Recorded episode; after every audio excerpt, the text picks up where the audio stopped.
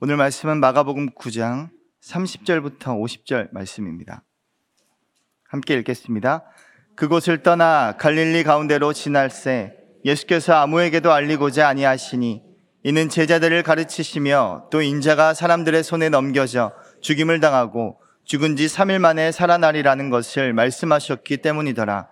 그러나 제자들은 이 말씀을 깨닫지 못하고 묻기도 두려워하더라. 가버나움에 이르러 집에 계실새 제자들에게 물으시되 너희가 길에서 서로 토론한 것이 무엇이냐 하시되 그들이 잠잠하니 이는 길에서 서로 누가 크냐 하고 쟁론하였습니다.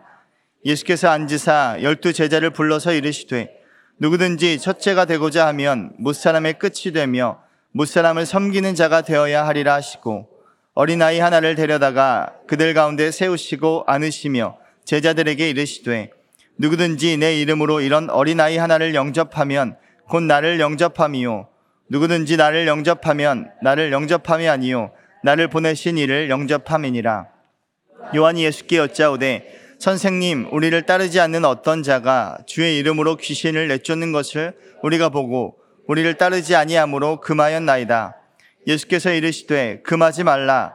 내 이름을 의탁하여 능한 일을 행하고 즉시로 나를 비방할 자가 없느니라.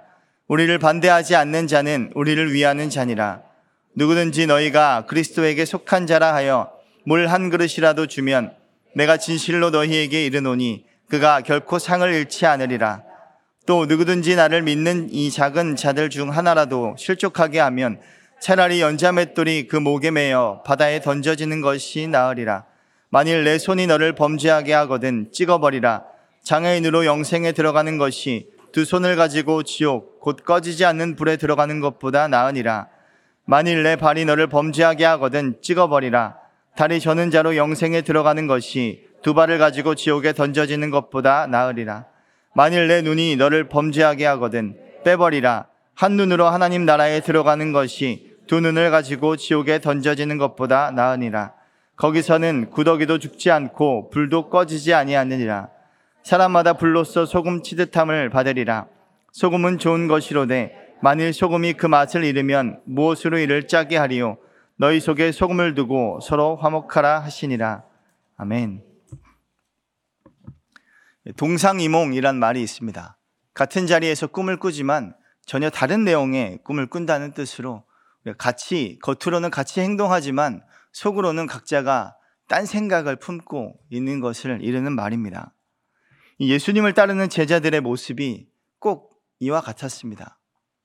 예수님을 따르는 제자들은 나를 따라오라 말씀하신 그 말을 듣고 예수님을 따라다녔고 예수님과 같이 행동했습니다. 예수님과 함께 먹고 마셨고 또 함께 자고 이곳저곳을 예수님과 함께 걸어 다녔습니다.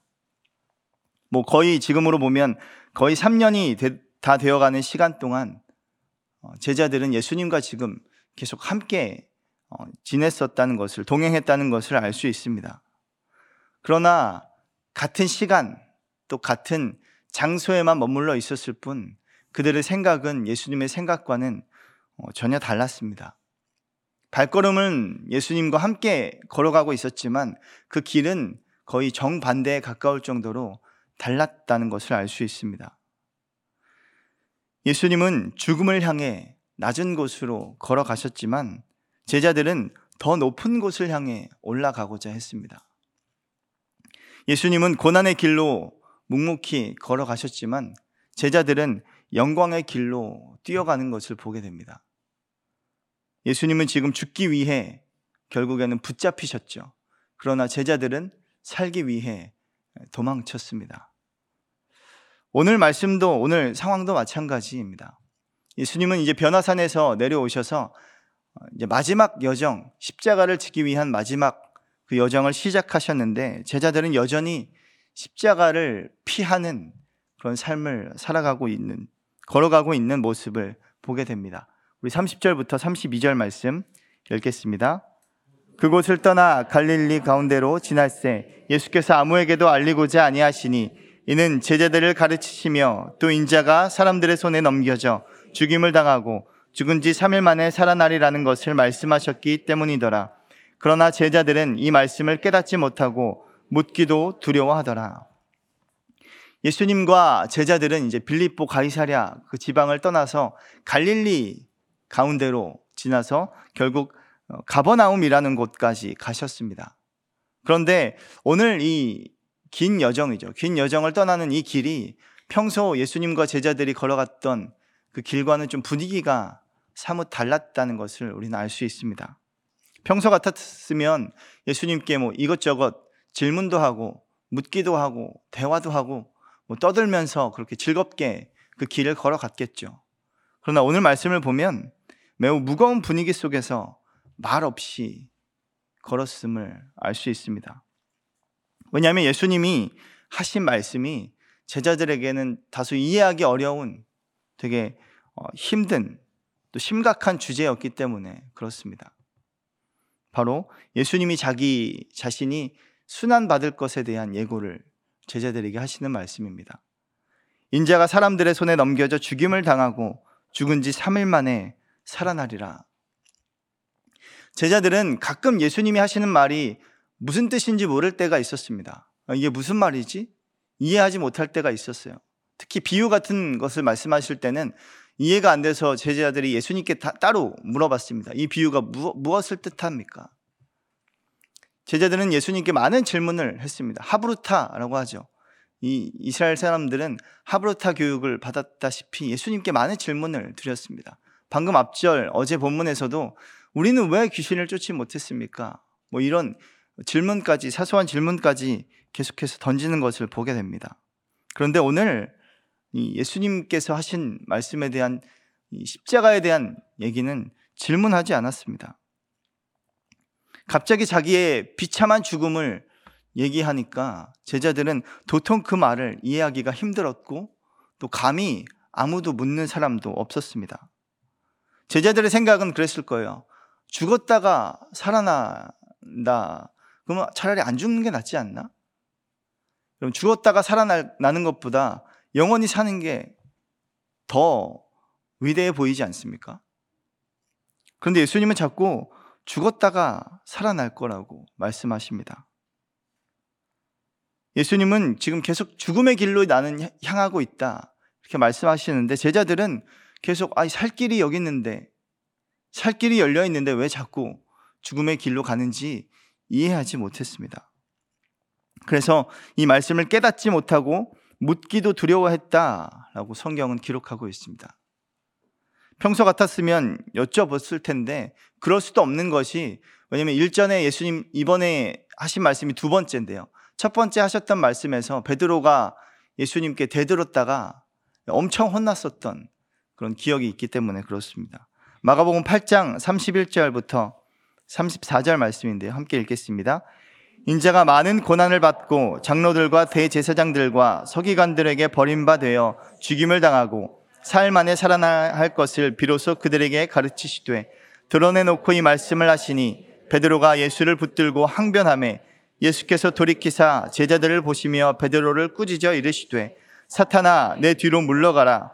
내가 하나님의 일을 생각하지 아니하고 도리어 사람의 일을 생각하는도다 하시고 무리와 제자들을 불러 이르시되 누구든지 나를 따라오려거든 자기를 부인하고 자기 십자가를 지고 나를 따를 것이니라 베드로가 그 말을 듣자 항변했어요. 그러자 사탄아 물러가라. 그들에게는 엄청 충격적인 그런 말이었습니다. 그래서 아무도 예수님께 감히 묻는 자가 없이 정말 무거운 분위기 속에서 묵묵히 걸어가는 제자들의 걸음을 볼 수 있습니다.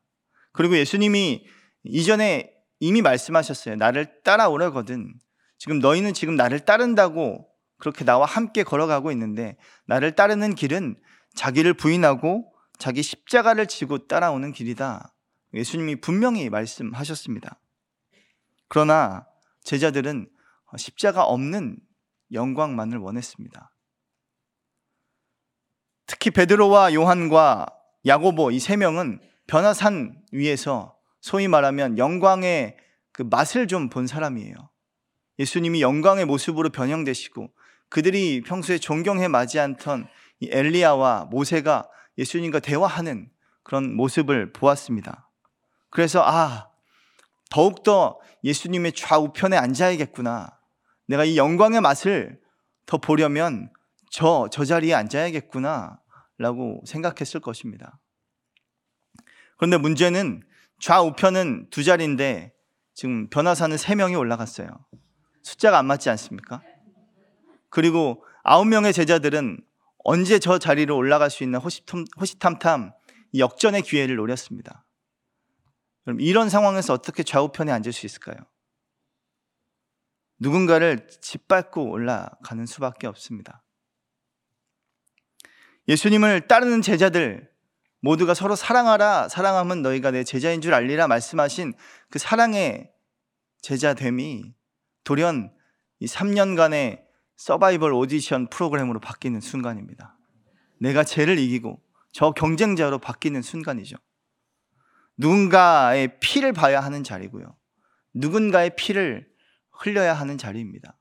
내가 아닌 타인이 희생돼야 하는 그런 자리로 순식간에 바뀌는 것을 보게 됩니다. 그러나 예수님은 그 반대의 길을 가셨어요. 누군가가 아니라 자신이 피를 흘리는 그 길로 걸어가셨습니다. 피를 흘리되 모든 물과 피를 쏟아내는 그 십자가의 길을 가셨죠. 남들을 희생시키는 것이 아니라 자신이 희생양이 되셨고, 그래서 뭐 찬양 가사처럼 짓밟힌 장미꽃처럼 우리를 위해 죽으신 것이죠. 성경은 자꾸만 높은 자리로 가려 올라가려 하는 이 제자들의 모습과 또 낮은 자리 저 십자가의 길로 걸어가시는 예수님의 모습을 극명하게 대조시키고 있습니다. 예수님은 이제 산 밑으로 내려오셨고 십자가의 길로 내려가시는데 제자들은 여전히 그 마음이 저 산 위에 머물고 있는 모습을 보게 됩니다. 이게 실린더 효과라고 하더라고요. 한 번 올라간 수준이 다시 낮춰질 수 없는 것입니다. 한 번 맛있는 것을 맛보면 맛없는 걸 못 먹는 거예요. 한 번 좋은 음질의 소리를 들으면 저 음질의 소리를 못 듣는 거죠. 그와 마찬가지로 한 번 하늘의 영광의 맛을 본 제자들은 더 이상 저 십자가의 자리, 저 죽음의 자리, 낮은 자리로 갈 수 없는 지경에 이르렀다는 것입니다. 저와 여러분은 그 마음이 어디로 향하고 있습니까? 우리가 상향적 욕구, 올라가고자 하는 끝없는 성장입니까? 아니면 하향적 삶의 성숙입니까? 이 성장은 원하는 것을 이뤄가는 과정에서 얻는 것이라고 하고 성숙은 원하는 것을 이루지 못할 때 얻는 것이라고 합니다. 그렇게 따지면 신앙은 성장하는 것이 아니라 성숙하는 것임을 알 수 있습니다. 왜냐하면 성장은 무한한 덧셈이지만 성숙은 끝없는 뺄셈이기 때문에 그렇습니다. 자기를 부인하고 자기 십자가를 지는 것, 그것이 제자됨의 길이에요. 이 시대 교회들이 얼마나 많은 성장을 꿈꿉니까? 교회 성장 연구소, 교회 성장 프로그램. 하지만 예수님은 교회가 성장하는 것이 아니라고 말씀합니다. 여러분, 끝없는 체험보다 끝없는 비움이 우리 안에 일어나기를 축복합니다. 33절, 34절 말씀 읽겠습니다. 가버나움에 이르러 집에 계실새 제자들에게 물으시되 너희가 길에서 서로 토론한 것이 무엇이냐 하시되 그들이 잠잠하니 이는 길에서 서로 누가 크냐 하고 쟁론하였습니다. 이 가버나움에 이제 도착하자 예수님께서 제자들에게 질문을 던졌습니다. 너희가 그토록 예수님께는 한마디도 하지 않았으면서 그토록 너희끼리 얘기하던 그 논쟁, 그 토론하던 것이 무엇이냐? 우리가 상식선에서 생각해 보면 예수님이 지금 A라는 말씀을 하셨어요. 심각한 얘기죠. 그러면 제자들이 무슨 내용을 토론해야 할까요? A-를 토론해야 하겠죠. 그런데 지금 제자들의 모습은 A를 말씀하셨는데 엉뚱하게 B를 놓고 싸우는, 논쟁하는 그런 모습을 볼 수 있습니다. 바로 누가 크냐? 상향적 욕구에 붙잡혀 있는 제자들의 모습을 여실히 보여주고 있습니다. 예수님은 이제 공생애가 끝나갈수록 수많은 무리들, 수많은 사람들보다 열두 제자, 열두 명의 제자들에게만 집중하셨습니다. 우리가 선택과 집중이 중요하다고 하죠. 예수님도 선택과 집중으로 이 제자들 12명을 선택하셨고 이 12명에게만 집중하셨습니다. 그러나 그에 반해 제자들의 모습은 너무나 부족했죠. 이제 예수님의 공생의 여정이 얼마 남지 않았는데 아직도 헤매고 있는 모습을 봅니다. 과연 이 12명을 끝까지 끌고 갈 만한 가치가 있을까요? 싹수가 없어 보여요. 언뜻 보기에도 그럴 만한 가치가 없어 보입니다. 지금이라도 늦지 않았다면 새롭게 공채를 뽑아서 훌륭한 제자들로 다시 채워야 하지 않겠습니까? 베이직 교회가 몇 년 전에 공채로 목회자들을 뽑았던 기억이, 기억이 있는데 그때 같이 면접을 들어가서 제가 느, 꼈던 사실이 하나 있습니다. 아, 내가 이 자리에 있으면 무조건 떨어졌겠구나. 목사님 눈이 생각보다 높으시더라고요. 그래서 아, 내가 지금 은혜로 있구나. 예수님은 공채로 뽑고 새로운 제자들을 영입하지 않았습니다. 우리는 소수의 엘리트가 세상을 바꾼다고 말하지만 예수님은 미련하고 약하고 부족한 자들로 세상을 변화시킨다라고 말씀하기 때문입니다. 그래서 저에게 소망이 있는 거고요. 저와 여러분에게 소망이 있음을 믿습니다. 그래서 예수님은 이러한 사실을 더 극명하게 알려주시기 위해서 어린아이 한 명을 데려오셨습니다. 35절부터 37절 함께 읽겠습니다. 예수께서 앉으사 열두 제자를 불러서 이르시되 누구든지 첫째가 되고자 하면 무사람의 끝이 되며 무사람을 섬기는 자가 되어야 하리라 하시고 어린아이 하나를 데려다가 그들 가운데 세우시고 안으시며 제자들에게 이르시되 누구든지 내 이름으로 이런 어린아이 하나를 영접하면 곧 나를 영접함이요 누구든지 나를 영접하면 나를 영접함이 아니요 나를 보내신 이를 영접함이니라. 누구든지 첫째가 되고자 하면 무사람의 끝이 된다라고 말씀합니다. 지금 애 앞에서 창피하게 어린아이를 붙들어 놓고 제자들에게 가르치는 그 시청각 교육을 하고 계십니다. 첫째가 되고자 하면 끝이 되어야 하리라. 이것은 전략적인 권력 추구를 위한 방법을 얘기하신 것이 아닙니다. 높아지기 위한 낮아짐을 말씀하신 것이 아니죠. 아, 그럼 여기 끝자리에 있다 보면 언젠가 높아질 수 있다는 얘기가 아니라 높은 자리, 상향적 욕구를 꿈꾸면 오히려 낮은 자리로 떨어지게 된다라고 경고하시는 말씀입니다. 그래서 이런 어린아이 하나를 영접하면 나를 영접하는 것이다. 어린아이는 당시 헬라적인 문화권 안에서 보면 미숙하고 유치한 존재로 이해했습니다. 차일디시한 거죠. 유치한 사람들을 어린 애 같아라고 표현하는 것입니다. 유대 문화권에서도 어리, 어린 아이는 무분별하고 어리석은 사람을 뜻합니다. 특히 가치 없는 자로 여겼습니다. 왜냐하면 레위기에서 이제 연령별에 따라 세겔로 이 서원의 값을 정할 때, 세겔을 정할 때 어린 아이의 값은 되게 헐값이에요. 왜냐하면 그 당시에는 노동력으로 이 사람의 그런 평가를 했기 때문에 어린 아이는 가치 없는 존재 그렇게 여겨졌습니다. 가장 낮은 자의 상징이죠. 이 어린 아이 하나를 영접하는 것이 곧 나를 영접합니다. 마태복음에서는 다른 각도에서 또 어린 아이를 데리고 말씀하십니다. 마태복음 18장 1절부터 3절 함께 읽겠습니다. 그때 제자들이 예수께 나와 이르시되 천국에서는 누가 크니이까 예수께서 한 어린아이를 불러 그들 가운데 세우시고 이르시되 진실로 너희에게 이르노니 너희가 돌이켜 어린 아이들과 같이 되지 아니하면 결단코 천국에 들어가지 못하리라. 어린 아이와 같이 되지 않으면 너는 천국에 들어갈 수 없다. 즉 지금 상향적 욕구를 가진 채로는 천국에 들어갈 수 없다는 것입니다.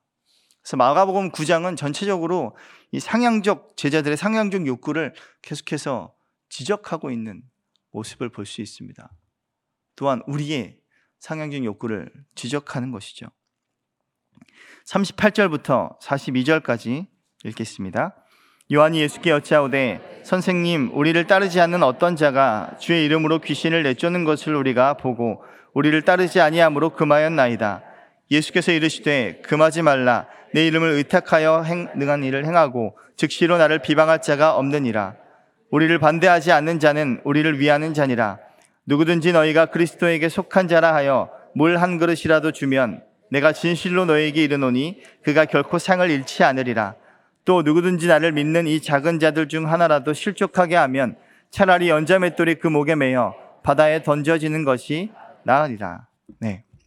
높아지는 높아지려는 상향적 욕구는 오늘 말씀을 보면 시기심으로 발현되는 것을 볼 수 있습니다.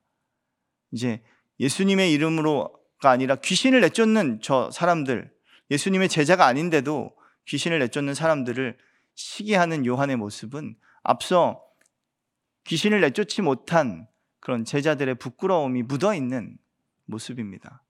어, 시기심이 가득 찬 모습이죠.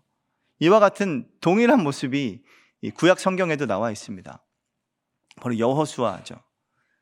진중에 장막으로 모였을 때 여호와의 영이 모세에게 임할 때 70인의 장로에게도 같이 임했습니다. 그래서 장막에서 70인의 장로가 다 같이 예언을 했죠. 근데 그 말을 듣지 않고 장막으로 나오지 않고 진중에 있던 이 두 명의 장로들도 동일하게 예언을 하는 모습을 보면서 여호수아가 모세에게 일러 바치는 거예요. 지금 저들의 입을 막아 주십시오. 저 예언을 못하게 해 주십시오. 그렇게 말하자 모세가 이렇게 말합니다. 민수기 11장 29절입니다. 시작. 모세가 그에게 이르되 내가 나를 두고 시기하느냐 여호와께서 그의 영을 그의 모든 백성에게 주사 다 선지자가 되게 하시기를 원하노라. 지금 시기하는 모습, 이 모습이 어, 제자들의 모습과 닮아 있는 것을 보게 됩니다. 그리고 나서 예수님이 설명하시는 작은 자, 작은 자를 선대하는 것, 또 작은 자를 어, 가치 있게 여기는 것, 이, 여기, 이 말씀이 앞서 어린 아이와 어, 이제 가르침과 연결되는 것을 볼 수 있습니다. 가치 없는 자를 아끼고 가치 있게 여겨야 한다.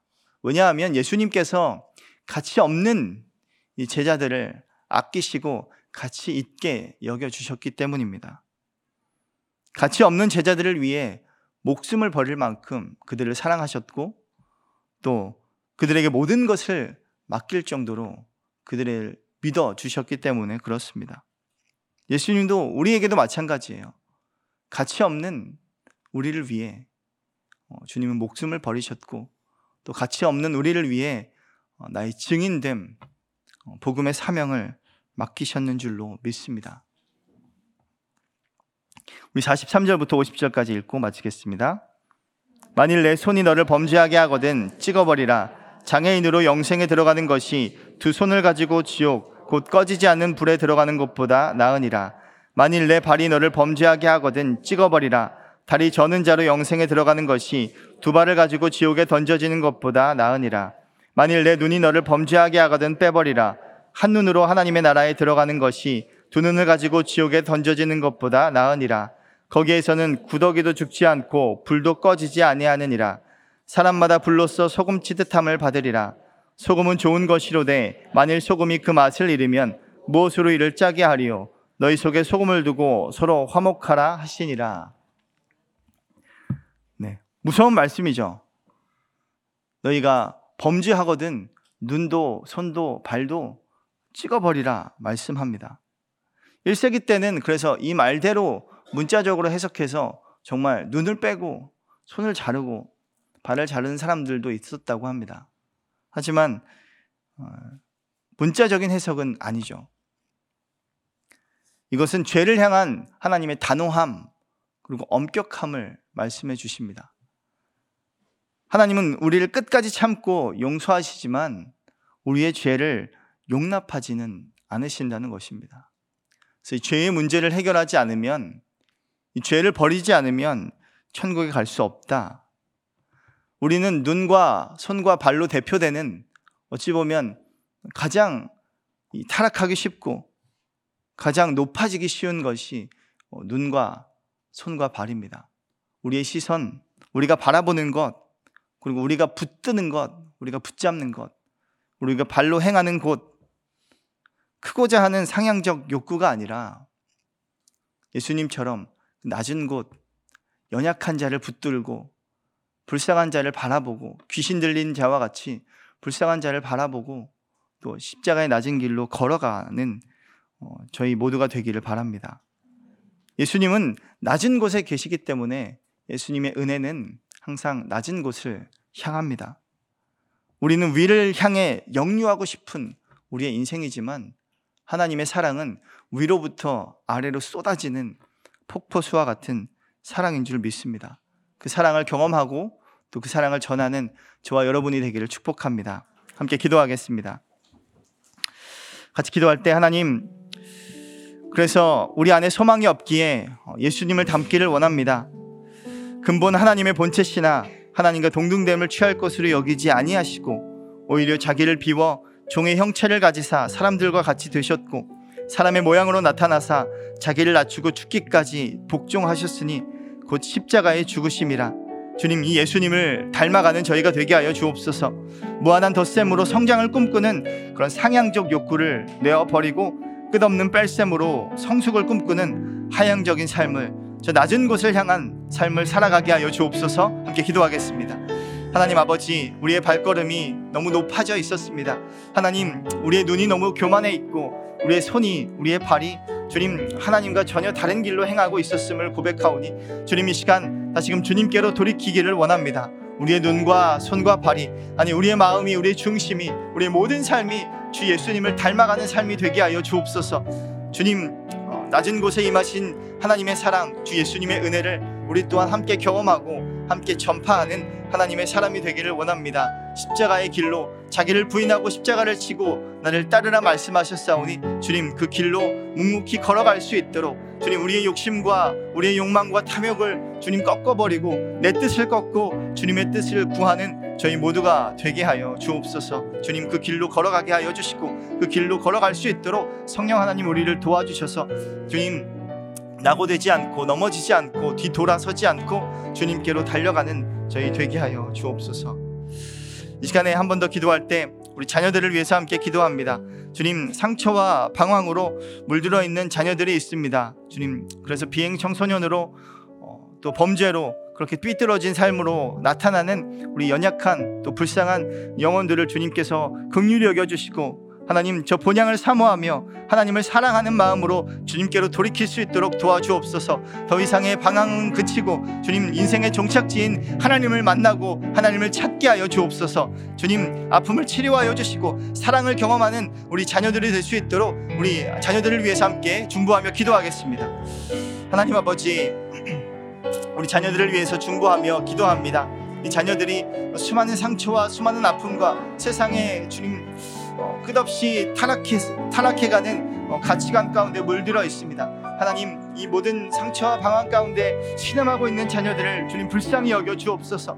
하나님 범죄와 또 유혹과 주님 여러 가지 어, 중독과 주님 유혹으로 우리를 어, 무너뜨리기로 하는 저 사단의 세력에서 주님 우리 자녀들의 어, 심령을 지켜주시고 마음을 지켜주시고 중심을 지켜주셔서 인생의 종착지요 우리 인생의 본향이신 하나님을 바라보며 저 본향을 사모하는 마음을 주님 허락하여 주옵소서.